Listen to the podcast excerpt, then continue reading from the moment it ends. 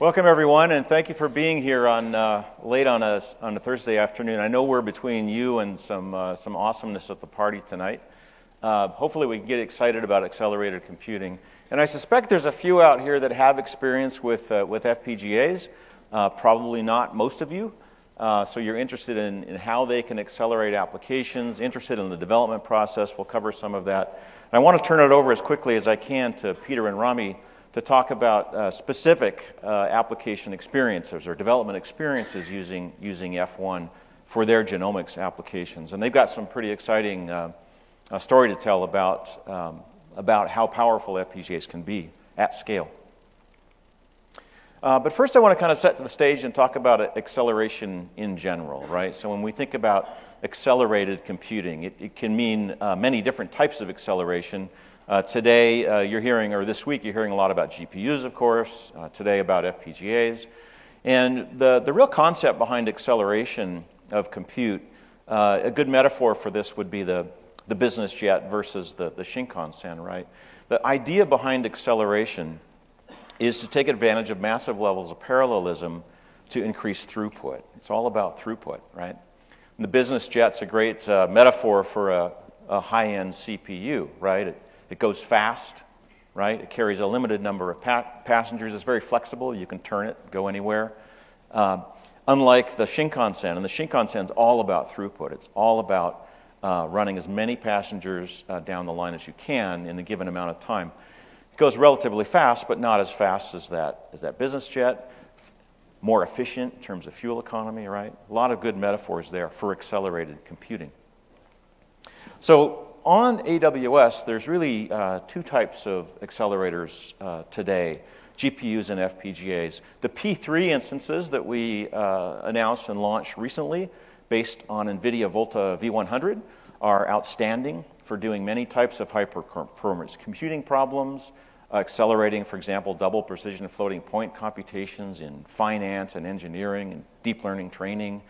Uh, on the FPGA side, the F1 based on the Xilinx UltraScale Plus devices. That's what we'll be talking about at length today. But I really want to characterize how these are different, um, how they really serve different needs, different applications.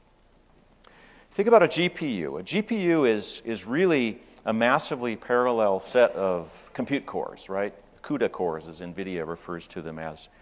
And these uh, CUDA cores are really optimized around parallelizing uh, operations. For example, originally shaders used in graphics, and then later uh, things like uh, financial calculations or engineering calculations, double precision floating point calculations, that you can parallelize in an extreme way using the GPU. Most recently, deep learning training is an outstanding example of using GPUs to parallelize the problem. A GPU is really a, a, a massively many core architecture right, that has at its heart an instruction set. It has uh, data paths that are fixed. It has an architecture that's, that's fixed, right? But it's highly parallel. An FPGA, on the other hand, this allows you to craft whatever instructions you need with whatever data paths you need, whatever control functions you need. It's very flexible from an architecture perspective. It does not have an instruction set unless you create one for it. It doesn't have fixed data paths unless you create those yourself. So it's very flexible, but it does require uh, more work to, uh, to develop the applications. Another way to view this, uh, perhaps schematically, right? Think of the CPU core, a modern uh, processor core is going to have multiple CPU cores. Each of those CPU cores has multiple uh, ALUs, right, arithmetic logic units. It's going to have cache architecture. It's going to have um, you know, various uh, control functions in there. It's going to have various layers of memory controllers, but it's built to be general purpose. It's built to support operating systems, general purpose applications. GPU, next step over, also has compute cores that have instruction sets, that have a fixed architecture. There's just a lot more of them. And so the amount of, let's say, compute that's being performed for the number of transistors on the chip is much higher in the GPU than the CPU, but it's less general purpose. And then the FPGA, as I said, there's no instruction set. It's massively parallel. There's literally millions of programmable cells in there. They're connected by programmable interconnects. And you use different programming methods to program the FPGA because you have to place and route uh, those, uh, those logic cells. So, very different and different applications that we can uh, think about for them. So, our goal with, with F1, with the F1 FPGA instances, is to make FPGAs dramatically easier to deploy, easier to develop for, uh, really easier to use. Make FPGAs, uh, if you will, a first class uh, citizen in the, um, in the array of processing options you have CPU, GPU, now FPGA. Right? So they need to look and feel a lot like any other EC2 instance, but have FPGA accelerators. And we want to make sure that the development process is as easy as possible uh, for application developers, in particular software developers who are not necessarily savvy to hardware design level um, uh, requirements, right? And lastly, we, we want to create the ability for those builders, those, those uh, FPGA developers who have experience, to take their products to market to many, many other customers and other partners. And Edico Genome is a great example of that, as we'll see. So, when you think about uh, the F1 instance and how it differs from other EC2 instances, the most important concept to understand is this AFI or AFI, the Amazon FPGA image. You're familiar already, of course, with the AMI, with the AMI, Amazon Machine Image, where you, you can bake an AMI or an AMI with an operating system, with applications. If you want to deliver that to other customers, you could use the marketplace. When you're using the FPGA instance, you also have to accompany that AMI with one or more uh, AFIs that have the FPGA logic embedded within it. That AFI is provided uh, to your customer or to your user in an encrypted and secure way. Uh, we provide those capabilities. We provide the ability to, uh, to have a unique uh, ID, for example.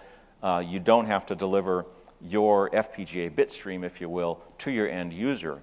You can be secure in knowing that your work that has been implemented in the FPGA is secure. The FPGA itself is, uh, is attached to your EC2 instance, the F1 instance, using a PCI Express interface, very similar to the P3 instance with the GPUs. It has local uh, memory, DDR4, accompanying that uh, FPGA on the accelerator card.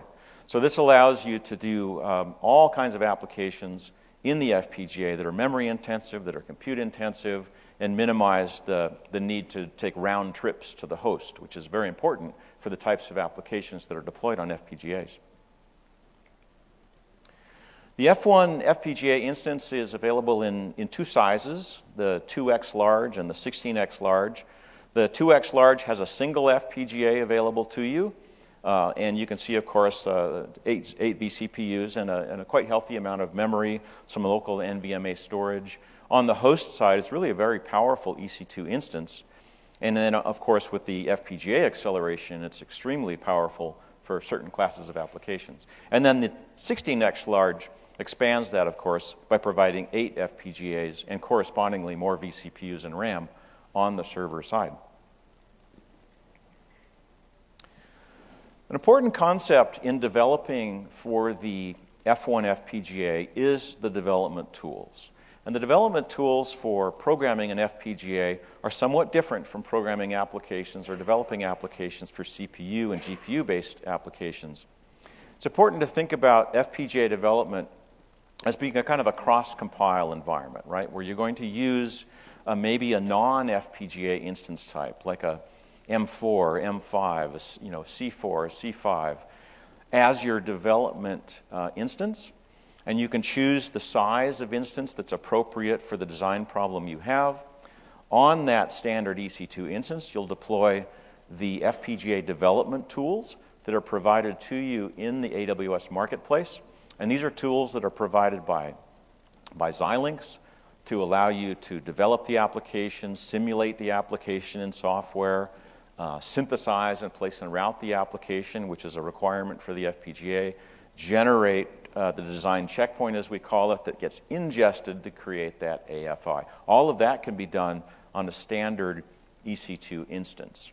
And as I said, you can choose an EC2 instance of the size that's appropriate for the, uh, for the phase of the design that you're in. For example, if you're just doing uh, initial simulation and development, you could choose a smaller, less expensive EC2 instance. When you're ready to do place and route uh, and do the, the more memory intensive parts of that flow, you could choose a larger EC2 instance. Uh, and importantly, as well, if you want to parallelize that problem, in many cases, for example, you might want to do multiple synthesis and place and routes with different parameters uh, to get the best possible performance, you can parallelize that as well using standard EC2 instances. When you have then the result of that, which is the AFI, the OFI, and you're ready to deploy on the FPGA, then you'll launch the F1. You'll deploy your application via an AMI into the F1 instance itself, and the OFI will be loaded via software. And we'll go through those steps uh, in a little more detail in just a moment. Developing for the F1 instance requires that you use an SDK for the software side of the application, the, the application that's running on your host, on the CPU, and a HDK, a hardware development kit, that's used for the development of the logic in the FPGA. It's an important distinction here. If you're using uh, hardware level design tools, the HDK provides all of the libraries you need to integrate with the Xilinx development tool flow if you're using a more of a, of a software development flow that we'll talk about in a moment using OpenCL, uh, the HDK provides you those higher level uh, OpenCL uh, APIs from the software side and from the hardware side. When you're developing your FPGA logic, you're developing what we call the, the custom logic that goes into the FPGA.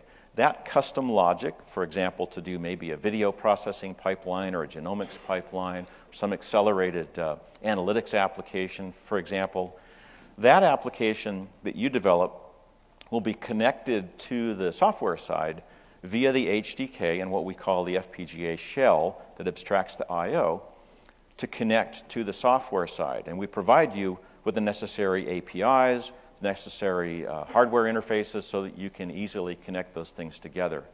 And that's important because if you've done any hardware design in the past, any FPGA design, you'll know that designing the I/O uh, can be just as difficult as designing the logic itself in the application. So we help you abstract, take care of that I/O, and just make it much much easier. So to summarize these steps again, you'll use the F1 developer AMI, right, that includes the, the Xilinx tools and other tooling that you need and libraries to develop the application, to create the custom logic that will go into that FPGA. You'll generate from that using a design checkpoint, as it's called. That will be combined through a process that, that we uh, provide on AWS uh, the DCP is combined with our shell to create that OFI, that AFI. That AFI is not something that you will ever have, will ever be delivered to you. You get a, an ID to it, so you can access it and request that it be loaded into the FPGA. So it's a very secure environment, uh, encrypted environment, allowing you as an application developer to secure your application that's running in the FPGA. From the software side, you can load and unload different AFIs in your application if you desire, uh, or you can just have a single AFI that's delivered with your AMI for the complete application. And you can deliver that uh, via Marketplace to other customers. OpenCL is an important uh, innovation uh, in the FPGA world. And this has been embraced by, by Xilinx, uh, it's been provided in the Xilinx tools. We provide it in the Amazon developer, uh, or in the F1 uh, developer AMI. OpenCL makes it much easier for software programmers to develop custom logic uh, and the I/O interfaces for FPGA accelerated applications. So it, it makes it possible for you to use C and C++, to use uh, you know, much easier and uh, more comprehensive uh, software development methods to, to describe and optimize and implement your application. Really does abstract uh, away many of the underlying details of the FPGA and of that design process. So OpenCL is available now. It, uh, we include uh, a number of, of examples. We have tutorials online that I can reference in a few moments, helping you to understand how to program accelerated applications using OpenCL. I do want to say, though, if you're using uh, applications, uh, if you're developing applications using either hardware design methods or using OpenCL, it is important that you have some knowledge of the underlying architecture, that you understand the basics of FPGAs and how uh, logic is parallelized and pipelined and loops are unrolled so that you can get the best possible optimizations out of your applications. But OpenCL provides you with an alternative path rather than using uh, hardware level interfaces uh, you can take a path into the FPGA development using C and C++ entirely through the, uh, through the path. But other than that, the flow is very much the same. You'll generate the custom logic using OpenCL. That will be ingested into our tools. The result will be an OFI, an AFI, and that OFI can be loaded onto the FPGA when the application is launched. And that uh, marketplace uh, integration is, is extremely important uh, for developers.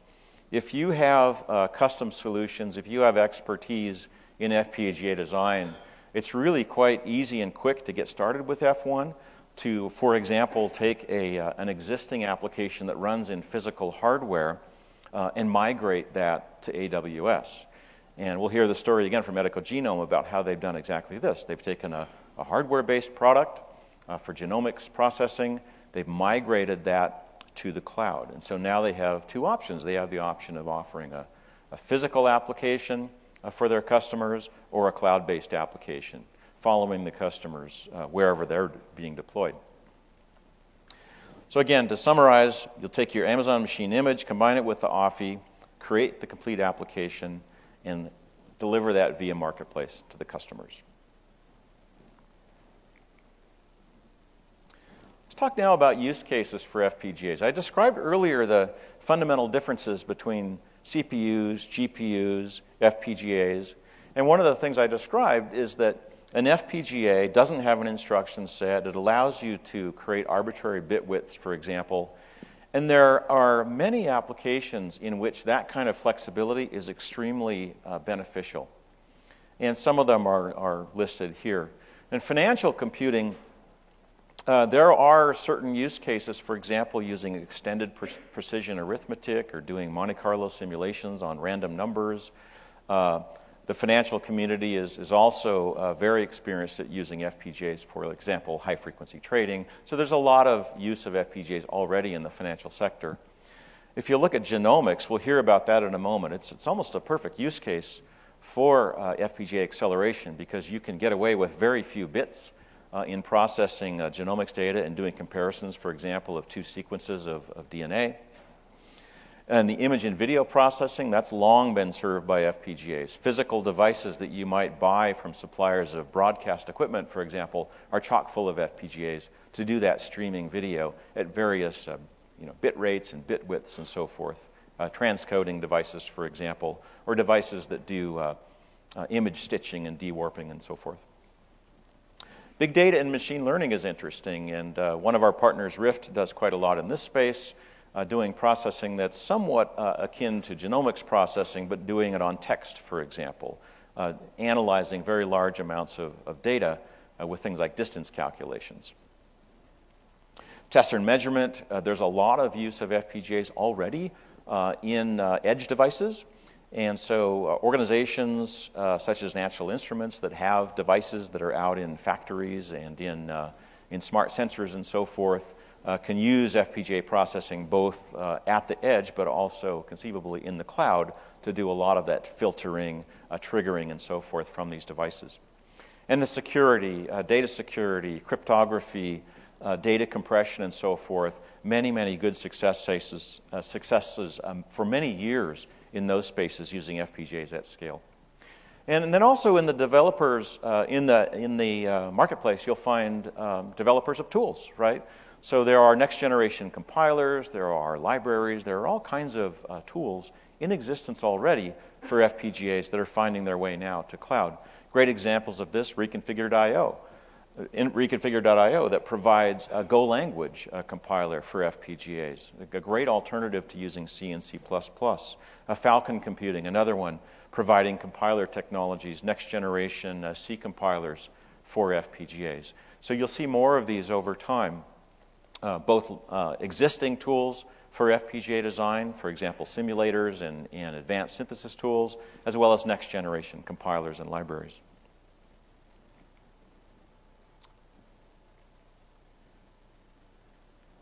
Oh, there we go. Again, I want to emphasize this marketplace. It's so, so important. Um, many of the end customers, uh, potential end customers of FPGA acceleration, from large enterprises to startups who are doing perhaps interesting things with large amounts of data, whether it's image processing or whether it's text processing, um, don't really know how to get to the, to, to, to, the FPGA accelerated reality that they could be in in the future. And so it's very important that we have a, a rich ecosystem of partners providing complete solutions for accelerated applications such as Edico Genome or perhaps components of larger solutions. A good example of that would be NG Codec in the, uh, in the uh, video uh, codec space, who are uh, finding themselves on marketplace offering their, their services and their IP, their applications to other consumers, whether they're other partners or end customers. So the marketplace is very, very important. And for existing FPGA developers, and there are literally thousands of them out there today, it provides an entirely new uh, channel, a new way to get their FPGA accelerated solutions into a much, much larger uh, selection of customer, end customers, right, serving their needs. So it's very important for, uh, for the, the, the advance of FPGA computing that we offer this marketplace, and it's very well supported with F1. So to get started with F1, we have um, tutorials available online. We have the SDK and the HDK available on GitHub. Um, there was a workshop earlier today, and I think some of the materials from that will be uh, available. I put a link in here. Don't try to just write it down. Uh, but if you go to the uh, AWS Labs uh, GitHub site, you can find the, uh, the FPGA uh, development environment, in particular the, the HDK and SDK, and the documentation and the tutorial that I'm showing here that'll help you step by step to understand that development process. This particular tutorial walks you through the creation of an FFmpeg application and the accelerated IDCT component that's an important part of that. Shows you how to use OpenCL to create that kind of application or migrate that kind of application into the F1 FPGA. So, with that, I'd like to cede some of my time and turn it over to uh, the Edico Genome team to talk about their experiences migrating an existing application uh, in the genomic space to the F1 FPGA. So, Peter.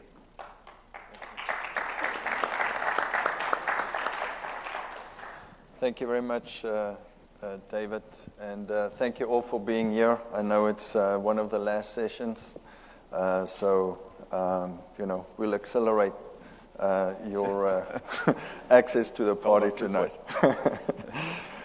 um, so let me just give you a quick overview of our company, Edico Genome. Uh, we're about four, uh, five years old now.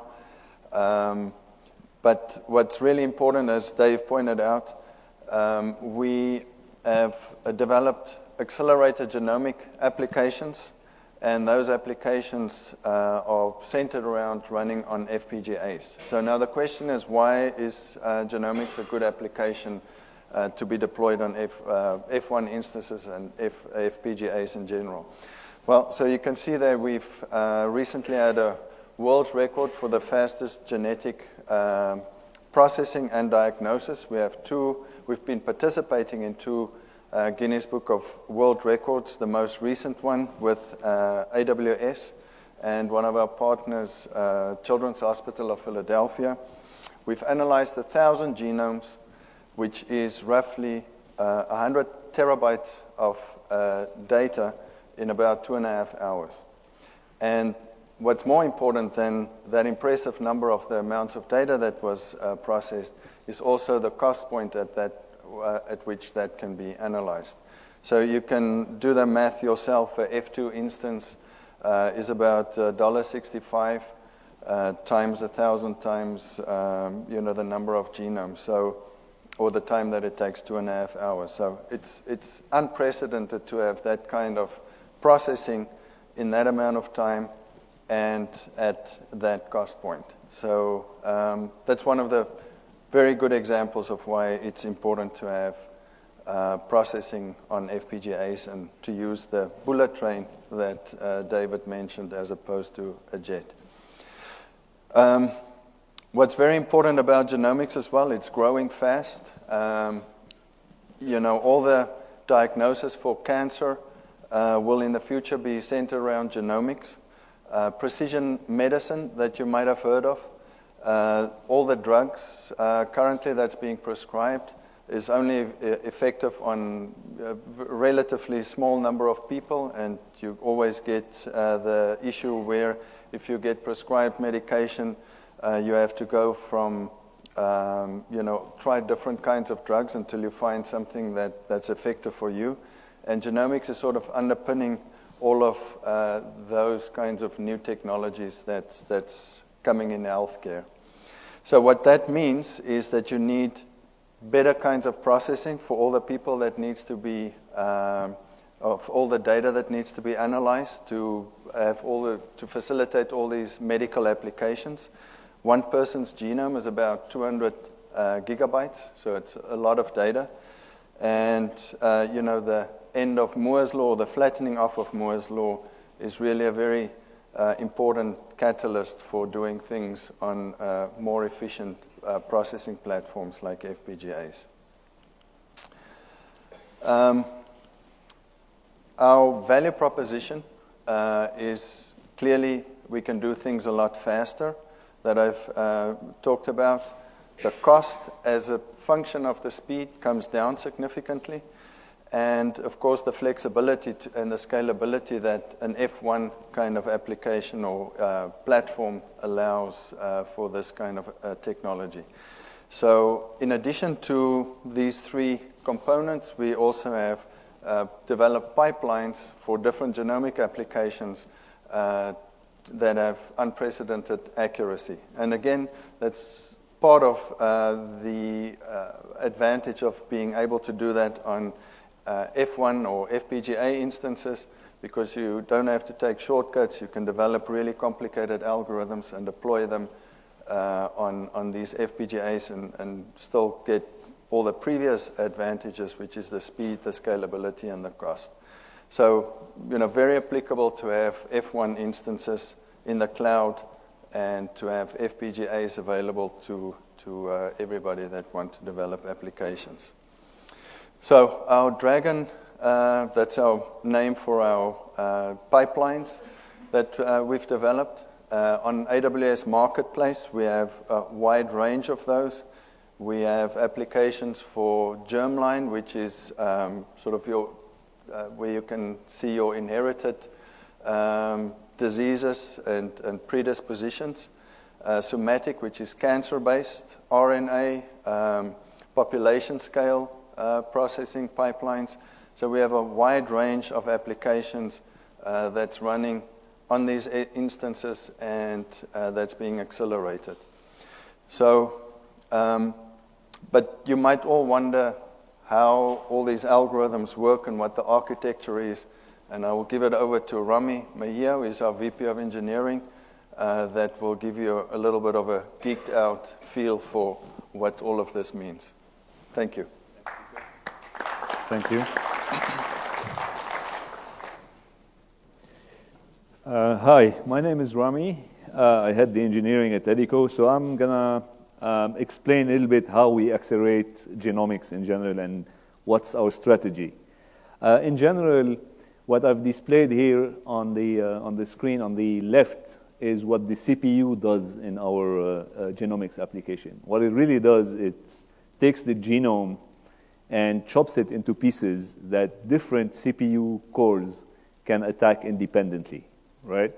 So that gives you parallelism and gives you speed just by running on uh, more CPUs. And that's something you can do in instances that are not specifically F1 uh, with no FPGA. Then the next part is related to the FPGA. So when each one of these threads that's trying to analyze a part of the genome encounters uh, an operation that's very costly from a CPU perspective, it sends it uh, over the PCIe bus of the server to this FPGA chip. And in this FPGA chip, we have basically made an architecture where we can load different accelerators that can accelerate different pieces of the genomics algorithms.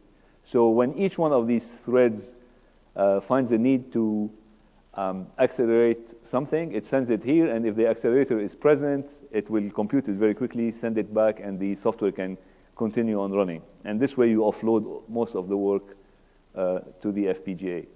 Um, having said that, uh, we also have the ability to reload these accelerators on the fly during uh, each run. So uh, the, typically a genomics algorithm will basically um, do a map align phase, and in which we load all these with map align engines and perhaps a decompression engine for uh, decompression and a compression engine.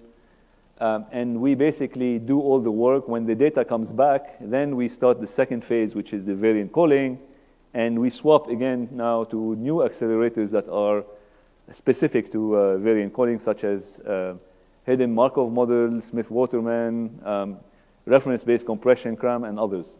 So we have a whole library of those, and we keep swapping them in and out based on the uh, uh, part of the algorithm we're running.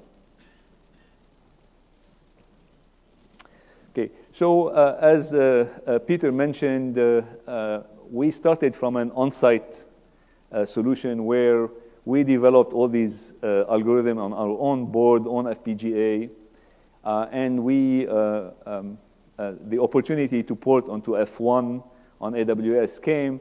And so we had to architect our software and hardware in a way that we, every time we develop a new algorithm, we don't have to um, make two different softwares for one for the on-site, one for the cloud. And um, there are new boards that we're selling on-site, so we want to have an architecture that basically decouples us from the underlying hardware. And that's what we come up with. Uh, so here's, uh, uh, this is the layer that basically has all the genomic accelerators, uh, including the uh, compression and decompression. And here, this is the hardware layer that will basically allow you to talk to the memory available on, um, on the board. And you know, depending on which board we're using, we'll be using a different um, uh, component here. And there's a crossbar that allows you to talk. So essentially, our IP on um, AWS lives here. And the on-site, it lives here, but also we have that implementation as well. On the software side, you know, we would like to have all algorithms be exactly the same on-site on the cloud or different boards, uh, versions, and what have you. So the pipeline layer is really not affected by any of this. Uh, the hardware abstraction is uh, there's a hardware abstraction layer that basically hides you from which board uh, you're using. And there is a DMA driver uh, that talks to this hardware abstraction layer uh, to the board, and it sends essentially packets back and forth. And the I.O. layer allows you to, for example, read from S3 or from NFS for the data access. Um, so this is, summarizes uh, what I um, uh, mentioned. Um, so uh, the, uh, the, the size of the FPGA uh, to note is uh, on, on the cloud is really big, and we are able to take advantage of multiple FPGAs. we elected to use our own um, DMA software driver um, initially to basically speed up our um, development. Um, as I mentioned, the software uh, hardware abstraction layer insulates us from uh, the platform being different clouds or uh, on-site versus cloud. Um, okay, so in terms of what we are able to do in terms of speed, uh, so our acceleration um, is over the best algorithms uh, available um, the ones that are already optimized in C, um, if you take the same amount of CPU cores, is uh, about uh, 43 times or 40 times. And if you uh, talk over Java code, which is often what's used in uh, the genomic space, is about 100 times acceleration. And you get uh, uh, different accelerations whether you use the F12X and F116X. The A16X has much, uh, many more vCPUs and more FPGAs, and uh, we try to take advantage of both set of resources uh, when we're running the algorithms. Okay, so uh, this is uh, an interesting part of the port that we did uh, to the cloud. So um, we've ported to the cloud. We used uh, this abstraction layer. We were able to move to uh, F1. And once we were done with that, we really achieved uh, this piece here, which is once the data is on the instance, we can run very fast. Um, then we realized that actually to take full advantage of the speed, you know, we, you know, we, we should basically also cut down these other pieces. These other pieces here are related to downloading the data from S3 to the instance. And we have two sets of data we download. We download the reference and the actual input files. And we produce outputs that we send back to S3. So, of course, on an on site system, the reference is usually always present in the same place, so we don't have to download it. And the file is also accessible through NFS. You don't have to really download it. Um, so we uh, went ahead and, and, you know, we analyzed the time. And as you see, since our acceleration is very good in this part, these uh, pieces here of upload and download are pretty big compared to the rest. If you were doing uh, BWA GATK in Java, this would be really 5% uh, of your run. But here it's pretty dominant. It's taking as much time as the processing runs. So uh, the first thing we've done is we, um, we, we stream from S3. So really, we don't download the file. We open the file and we do multi-part download on the fly and feed it to the software immediately. Of course, the reference has to still be downloaded uh, because without the reference, you can't start the processing. So we still, so we, we shortened the cycle a little bit, but we still had this uh, reference to download. Um, so after that, we basically uh, figured out that we can compress the reference. So th- on the on-site case, this was not necessary. We compress the reference, download it, and decompress it uh, before the analysis. So that cuts down all this time and we, uplo- we implemented upload streaming. So with that now, we really are do- uh, dominated by the execution time of the instance. And any optimization we do here benefits us directly. This is especially important if your files are small, an exome, for example, or a panel, because otherwise you're dominated by a reference download that's very big. So this allows you to be uh, very efficient. And of course, the last step is to shrink this part here by using a, a, a 16x instance instead of a 2x if you elect, or with our each software release that we do, we optimize and we move more things to the FPGA and we're able to shrink the time. Okay. Um, so uh, when we basically uh, develop all these algorithms, of course, the, there's the architecture and how to speed up things, but really to a customer, what's very important is that you have not a fast algorithm only. The priority should be always the accuracy. These are algorithms uh, used um, for detecting diseases and treatments, so the, the priority is accuracy.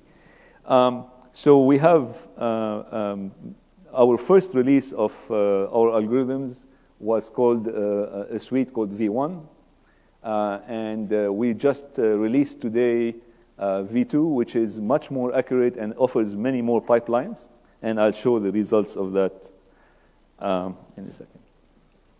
So um, these curves um, show the accuracy of SNP detection uh, and indel uh, detection uh, versus uh, an algorithm such as BWA GATK. And with DRAGEN V2, that we, we released today on AWS, uh, you could see that we are able to detect 1,000 more indels and significantly more SNPs. And uh, that's uh, pretty significant, and we use this algorithm in a precision uh, FDA challenge recently and allows us to do very, very well, and I'll cover that in a second. Um, the somatic case, I use one example uh, of a somatic case, and you see here in the indel case, the uh, gains are even more significant. Um, to touch also on what Peter said earlier, a lot of these algorithms before the uh, FPGA acceleration were um, very difficult to consider. If you'd consider them and put them in software, it would take uh, so long to execute that we would be reluctant to implement. With the FPGA being there, we go for the most optimal algorithm and go figure out how to optimize it later on. Uh, DRAGEN v3 is an iteration of uh, uh, the new iteration that will be coming up uh, beginning of the year. And uh, in that case, we, uh, we do, um, we, we, focus on the SNPs.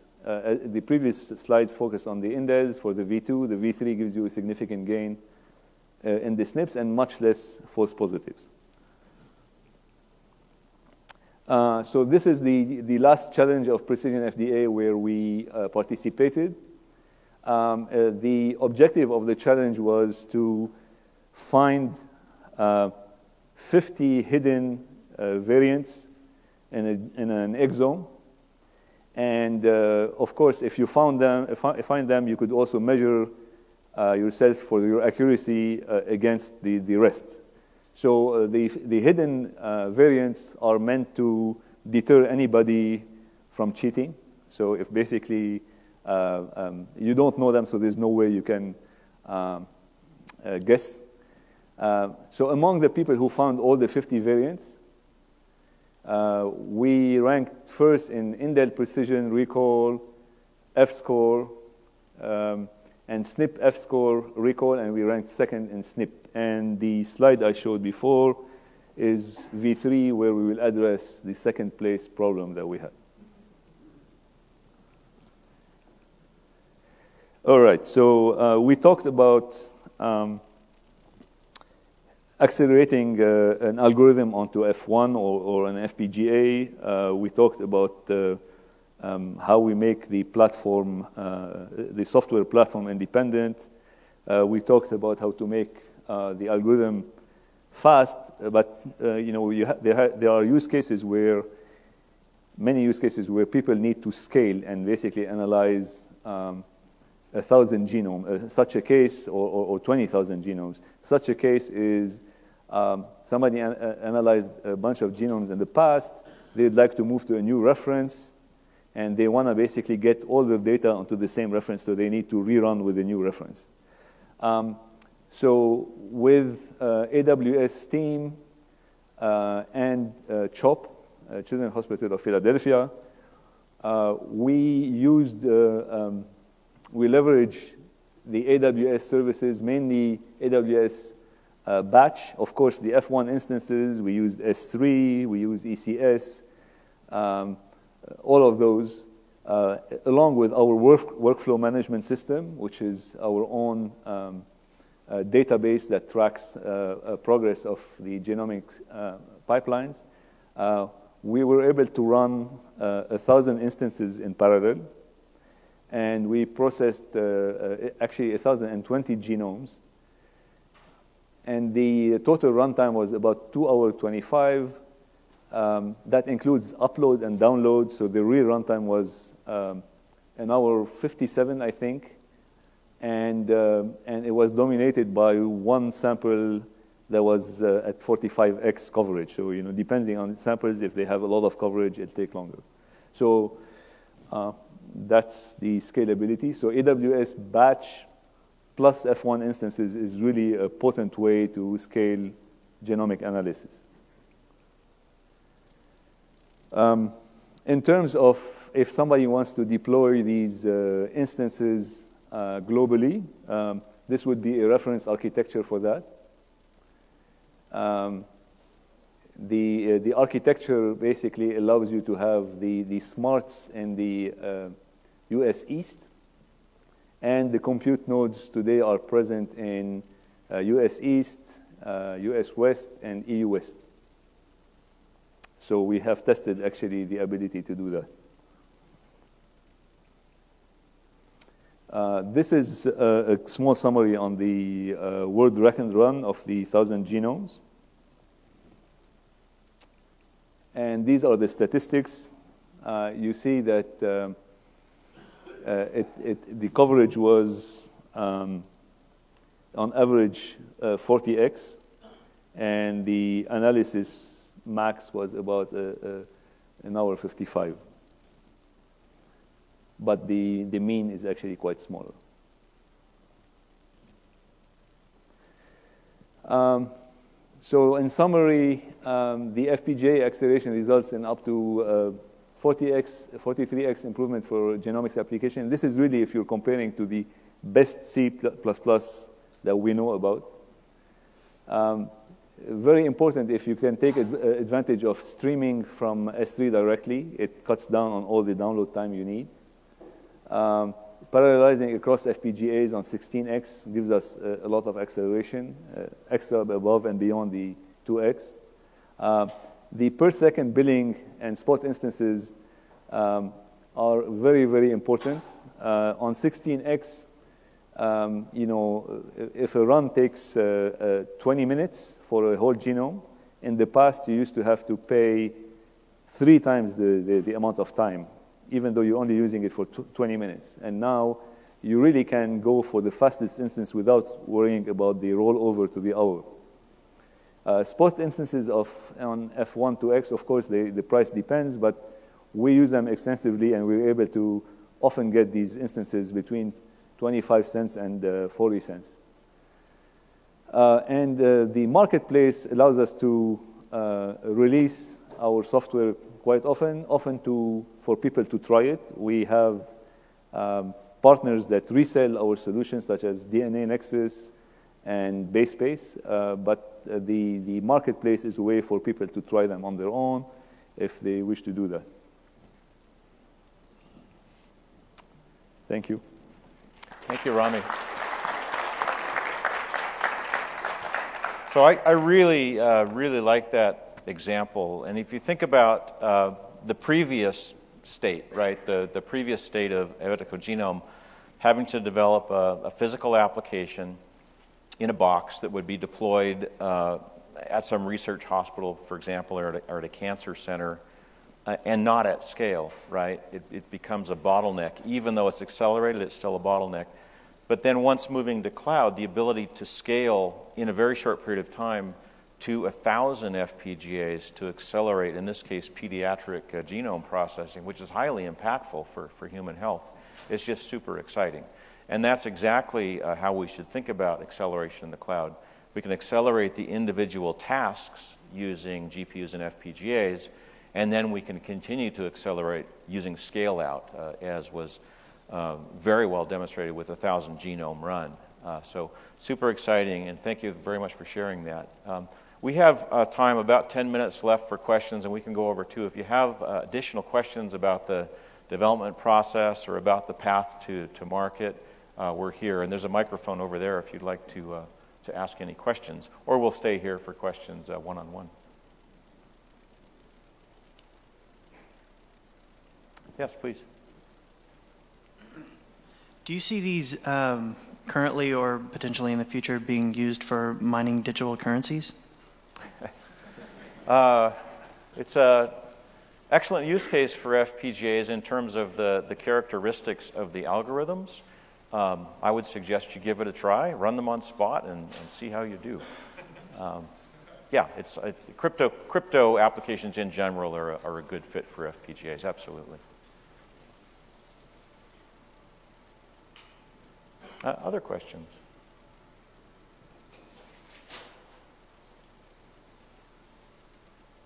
All right, so we'll be here uh, for the next uh, you know 10 minutes. We'll take additional questions if you have them. Again, if you want to get started, go to that uh, GitHub repository that I uh, mentioned earlier. Uh, go through the tutorial. You can uh, really, literally, with, with lunch money, launch an F1 instance, go through that entire tutorial use the development environment, and see how this all works. So thank you very much for coming today. Thank you.